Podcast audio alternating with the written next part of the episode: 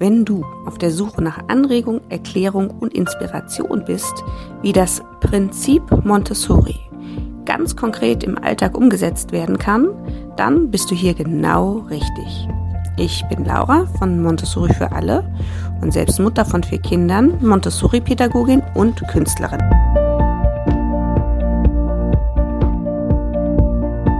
Ich möchte dich auf eine Reise durch die visionäre Gedankenwelt von Maria Montessori mitnehmen. Dabei gebe ich ganz konkret Tipps, wie dieser pädagogische Ansatz deine Sichtweise und den Umgang mit Kindern allgemein verändern kann. Bleib dran und folge mir in den Kosmos der Montessori-Pädagogik.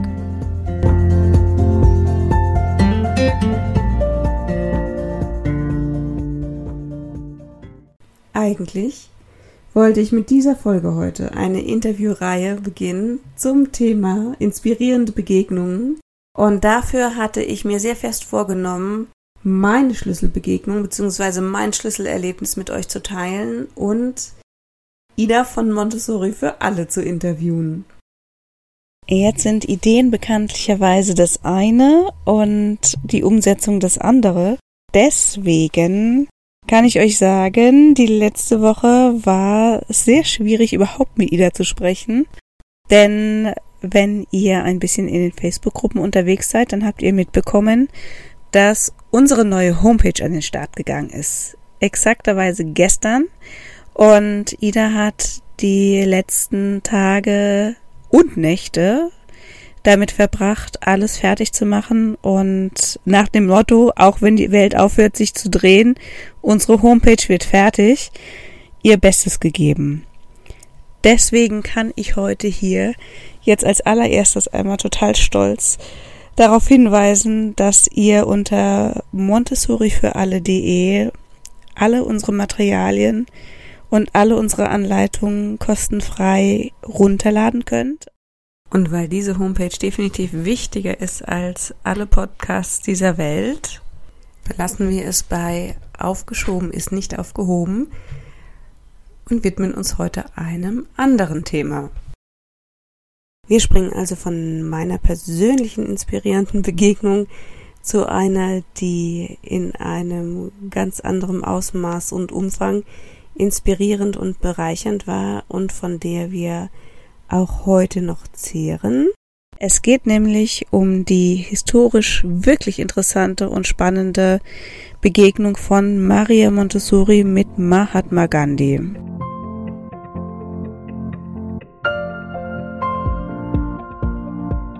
Damit erstmal euch allen ein herzliches Willkommen zur dritten Ausgabe des Podcasts und ich freue mich sehr, dass ihr wieder dabei seid und eben diesmal mit mir auf den Spuren Mahatma Gandhis und seinem Einfluss auf das Konzept der Friedenserziehung von Montessori wandelt.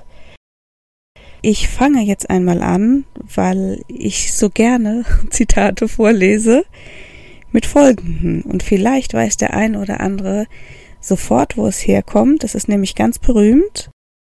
Äh, nein, es ist nicht Hilf mir selbst zu tun, sondern es ist folgendes.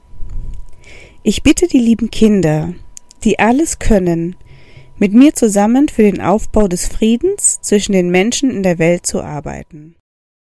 Dieses Zitat stammt tatsächlich von Maria Montessoris Grabstein, diese Inschrift kann man dort lesen und sie ist begraben auf dem Amsterdamer Hauptfriedhof, nachdem sie 1952 in ihrem Haus in Norweg starb.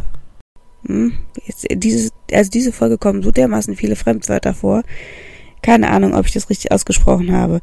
Also sie starb in Holland 1952 und sie hat diesen Spruch, den ich sehr bemerkenswert finde, selber ausgesucht und gibt uns damit ja schon quasi einen Hinweis darauf, wo sie ihr Vermächtnis sieht, also in welcher Richt Richtung. Nämlich dem Frieden und den Kindern. Die Friedenserziehung war in ihren letzten Jahren ganz hauptsächlich begründet in ihrem Exil in Indien. Dazu sage ich später noch ein bisschen was. Und in diesem Exil und auch schon davor ist sie eben in Kontakt mit Mahatma Gandhi gekommen, also dem großen Pazifisten des frühen 20. Jahrhunderts. Und dass die beiden sich nicht äh, folgenlos ausgetauscht haben, dem spüren wir ein bisschen nach. Maria Montessori begegnete Gandhi das allererste Mal, als sie aus Italien geflohen war, und sie begegneten sich in London, wo er zu einem weiteren politischen Zusammentreffen sich aufhielt, denn wir wissen ja, Indien war unter, immer noch unter dem kolonialen Einfluss von England und alle seine politischen Bemühungen in Indien einen Umbruch in der Gesellschaft und in der ja, gesellschaftlichen Struktur herbeizuführen, hatten immer auch ganz direkt etwas mit England zu tun. Nun war er also in London und Montessori eben auch, die da am Montessori-Institut vor allem unterwegs war. Und die beiden trafen sich persönlich das erste Mal und haben diese, ihre Ansichten und ihre Philosophien ähm, sehr angeregt diskutiert. Mahatma Gandhi, um jetzt noch ein bisschen was zu seiner Person zu sagen, ist im Prinzip fast gleich alt mit Montessori. Er wurde 1869 in Indien geboren und war damit quasi nur ein Jahr älter als Montessori, die 1870 in Italien das Licht der Welt erblickte. Wie wir aus der Geschichte wissen, erlag er 1948 in Neu-Delhi einem Attentat, war aber schon wirklich zu Lebzeiten eine international absolut verehrte äh, Persönlichkeit und das Symbol, das Sinnbild der friedlichen Friedensbewegung. Er war Rechtsanwalt, Publizist, Morallehrer, Asket und wie schon gesagt Pazifist, der ja, eigentlich wurde er zum geistigen und politischen Anführer, er hat es nicht äh, getrennt, der indischen Unabhängigkeitsbewegung und sorgte dabei für Veränderungen weit über die Grenzen dieses riesigen Landes hinaus. Die Revolution und die Veränderung der Gesellschaft, die Montessori mit pädagogischen Reformen zu erreichen suchte, setzte Gandhi in Indien durch seine politische und friedliche Bewegung in Gang, die bis heute nachwirkt, ne? Also man kann schon sagen, dass da zwei ganz große Persönlichkeiten mit denselben Idealen und auch ähnlichen Visionen aufeinander trafen.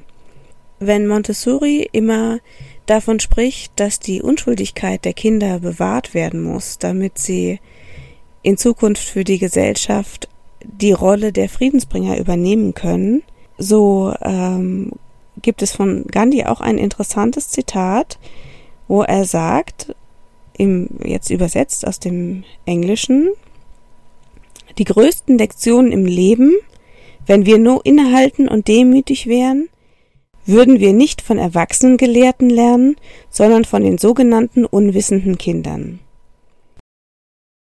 Auf dieser Basis also treffen sich nun Montessori und Gandhi zu diesem relativ frühen Zeitpunkt, also 1931, in London.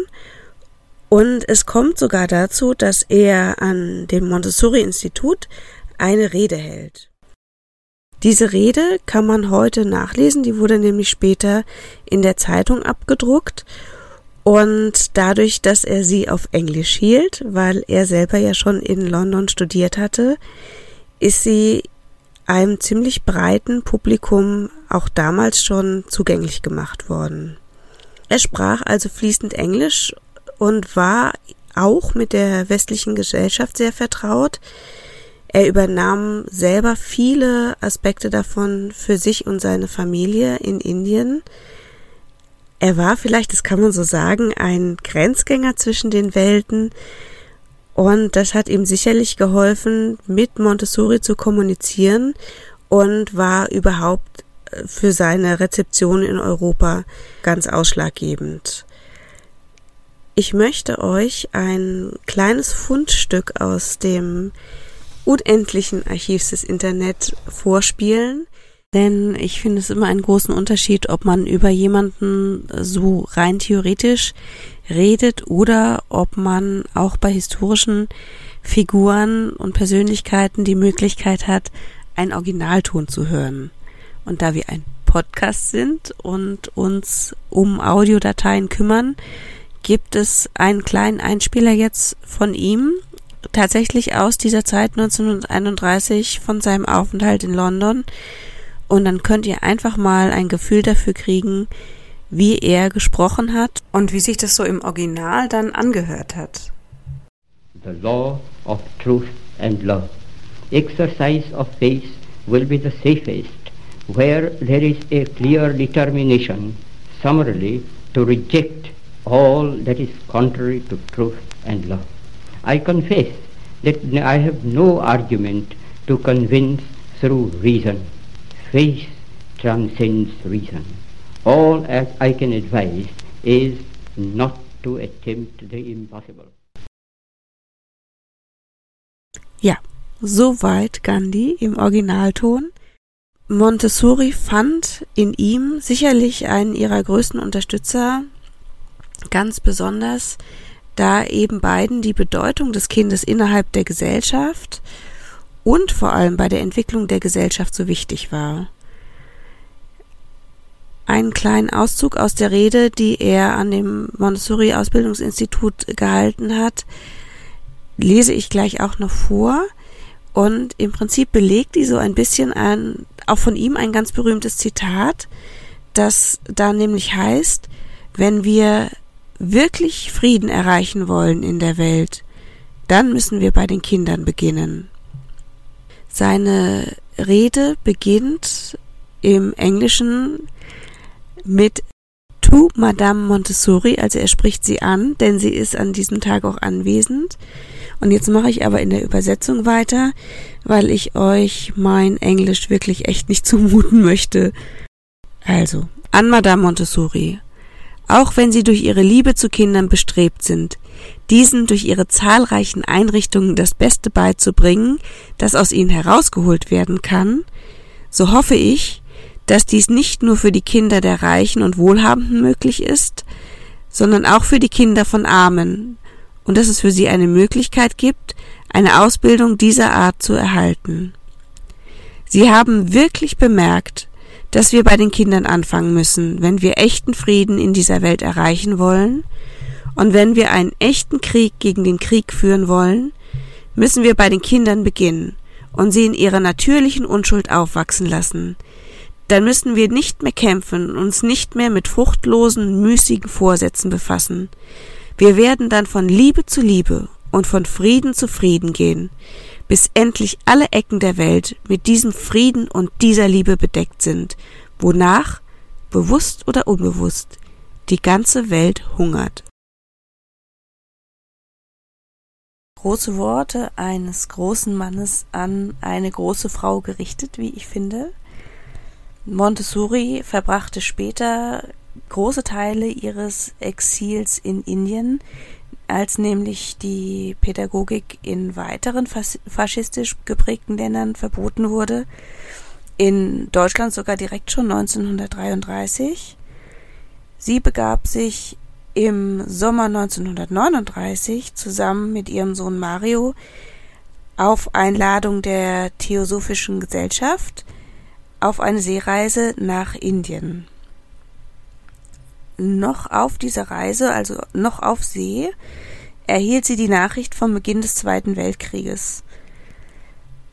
Indien, das damals, wie vorhin schon erwähnt, zum Machtbereich Englands gehörte und damit auch einfach zum Kriegsgegner von Hitler, Deutschland und Mussolini, ähm, internierte bei der Ankunft die beiden vermeintlich feindlichen Ausländer. Maria Montessori erhielt Hausarrest und Mario wurde sogar direkt gefangen genommen. Und er kam erst als Geschenk der indischen Regierung zu Maria Montessoris 70. Geburtstag wieder frei. Das war im August 1940 und er lebte von da an bis 1946 mit seiner Mutter zusammen in Indien. Beide konnten sich im Prinzip nach einer Zeit der, des Hausarrestes wieder frei bewegen, durften das Land aber nicht verlassen. Dazu gibt es auch einen ganz spannenden Originalton von Montessori, den ich euch nicht vorenthalten möchte. Er ist auf Italienisch. Ich spiele ihn euch jetzt ab. Nochmal, schon wie bei Gandhi, ich finde es total faszinierend, ihre Originalstimme zu hören. Maria Montessori, la geniale rinnovatrice dei sistemi di educazione dell'infanzia, è tornata in patria. Vi dirà lei stessa qualcosa del suo esilio. Mancavo dall'Italia fino dal 34, l'anno in cui hanno chiuso tutte le scuole col mio metodo. Rimasi in Europa fino al 39, poi dopo sono andata in India e lì sono rimasta per sette anni, dei quali per cinque anni fui internata come nemico italiano. Io non potevo andare nei vari luoghi, ma venivano da tutte le parti gli indiani a me e in questo modo ho potuto preparare circa 1500 maestri. Quanto tempo rimarrà in Italia? Wie schon eben in dem Interview angesprochen, entschied sich Montessori also dazu, die Zeit in Indien nicht passiv verstreichen zu lassen. Und so hat sie obwohl sie unter Hausarrest stand und eben sich in den ersten fünf Jahren überhaupt nicht bewegen durfte, also auch nicht in andere Städte reisen, äh, dazu entschlossen, wenn eben der Prophet nicht zum Berg kommen kann, dann den Berg zum Propheten zu holen. Und frei nach diesem Motto hat sie eben dann alle Leute zu sich geholt. Sie hat mit allen großen Persönlichkeiten geredet und eben auch ihre Kommunikation und ihren Austausch mit Gandhi weiter ausgebaut. Sie hat diese Zeit also so genutzt, dass sie das Netz aus Schulen und Institutionen in Indien so weit ausgebaut hat, dass es auch heute noch zu den größten außerhalb von Europa zählt. Das ist vielleicht ein Fakt, der gar nicht so bekannt ist, Außerdem widmete sie sich ganz intensiv der Kleinkinderbeobachtung, etwas, was sie schon in ihren Anfängen äh, gemacht hatte, dann aber wieder ein bisschen so aus den Augen verloren. Auf jeden Fall ähm, veröffentlichte sich dann diese entwicklungspsychologischen Schlüsse daraus in ihrem Buch Das kreative Kind, das 1948 in Madras in Indien erschien. Also sie war nicht untätig, sie hat sich nicht einschüchtern lassen und ich glaube auch, dass es nicht schwer ist, sich vorzustellen, wie intensiv und inspirierend die gemeinsame Arbeit mit Gandhi gewesen sein muss.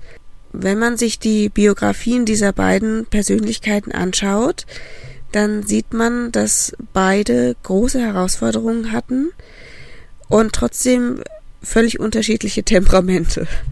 Auf der einen Seite die italienische Grand Dame aus Europa, die seit ihren Anfangsjahren, also als sie als Ärztin promovierte, sich in einer Männergesellschaft durchsetzen musste und verkrustete Strukturen aufbrechen, ja, aufbrach im Prinzip die ganze Zeit.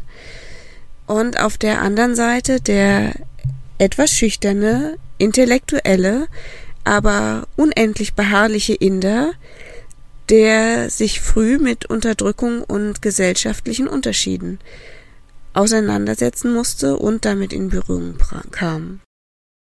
Wenn man Gandhi später zum Prinzip Montessori befragt hat, dann hat er sich da an verschiedenen Stellen ziemlich intensiv zu geäußert, und ich trage jetzt so zwei, drei Sätze dazu zusammen, einfach nochmal um zu verdeutlichen, wie groß die gegenseitige Bewunderung war. Je mehr ich mit diesen Schulen in Kontakt kam, desto mehr sagte ich, ich begann zu verstehen, dass die Grundlage gut und großartig war. Kinder konnten durch die Naturgesetze unterrichtet werden. Natur im Einklang mit der Menschenwürde, nicht mit der durch das Tier regierten. Gandhi sieht in ihrer Pädagogik das, was sie auch immer vermitteln wollte, nämlich die Vision von Frieden und Bildung. Weiter sagt er, für Montessori sind die Kriege, die unserer Welt schaden, nicht das Ergebnis von Bildung, die es nicht geschafft hat, Kindern Gehorsam beizubringen, sondern das Problem der Erwachsenen. Sie hatten einen sehr regen Briefaustausch und so ist es nicht verwunderlich, dass sowohl in ihrem Geburtshaus in Italien als auch in äh, Gandhis Ashram in Sevagram Briefe und dieser Briefwechsel ausgestellt sind.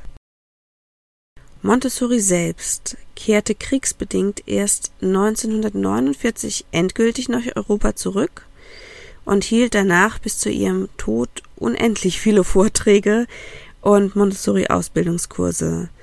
Also sie setzte sich nicht zur Ruhe, sondern war aktiver denn je, und die Friedenserziehung stand dabei ganz stark im Vordergrund. Viel stärker, als es das früher getan hatte, und ich glaube, daran sieht man dann auf jeden Fall, wie stark der Einfluss Gandhis auf sie war. Obwohl sie davor schon früh Gedanken zur Verantwortung jedes Einzelnen an der Schöpfung, am Kosmos und für den Mitmenschen gesehen hatte, intensivierten sich die Gedanken dazu noch einmal ganz erheblich. Sie wurde übrigens 1949, 1950 und 1951 für den Friedensnobelpreis nominiert, bekam ihn aber nicht.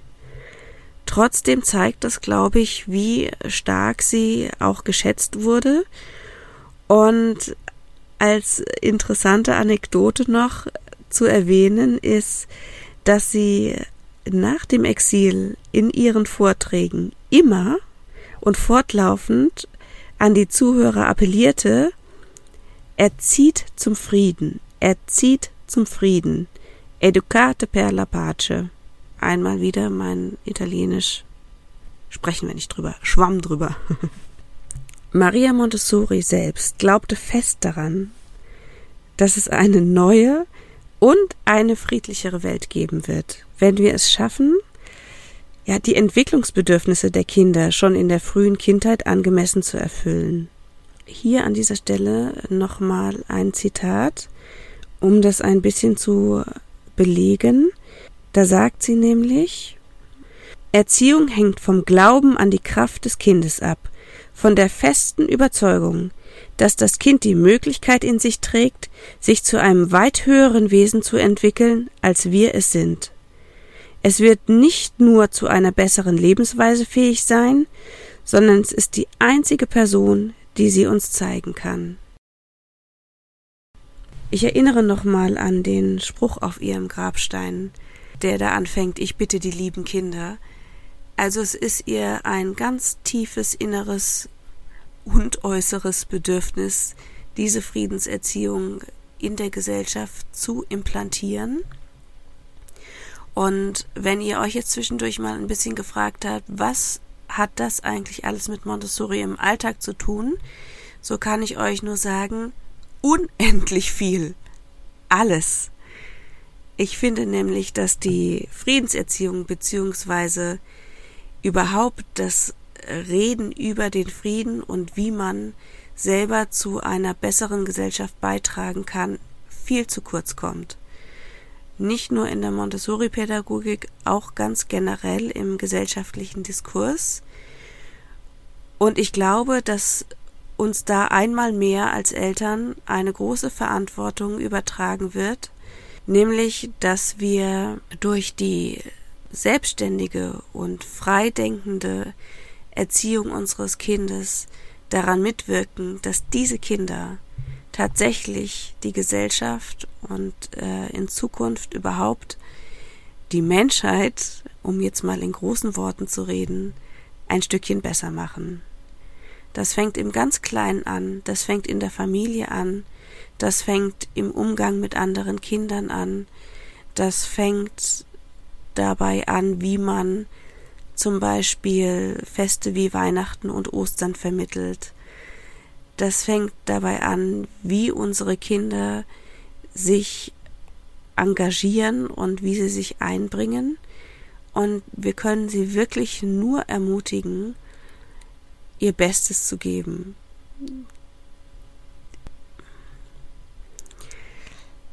Ja, das sind pathetische Worte zum Schluss, ich weiß, aber es ist wirklich ein wichtiges Thema von großen, großen Leuten angestoßen und von uns nach wie vor im Kleinen umzusetzen.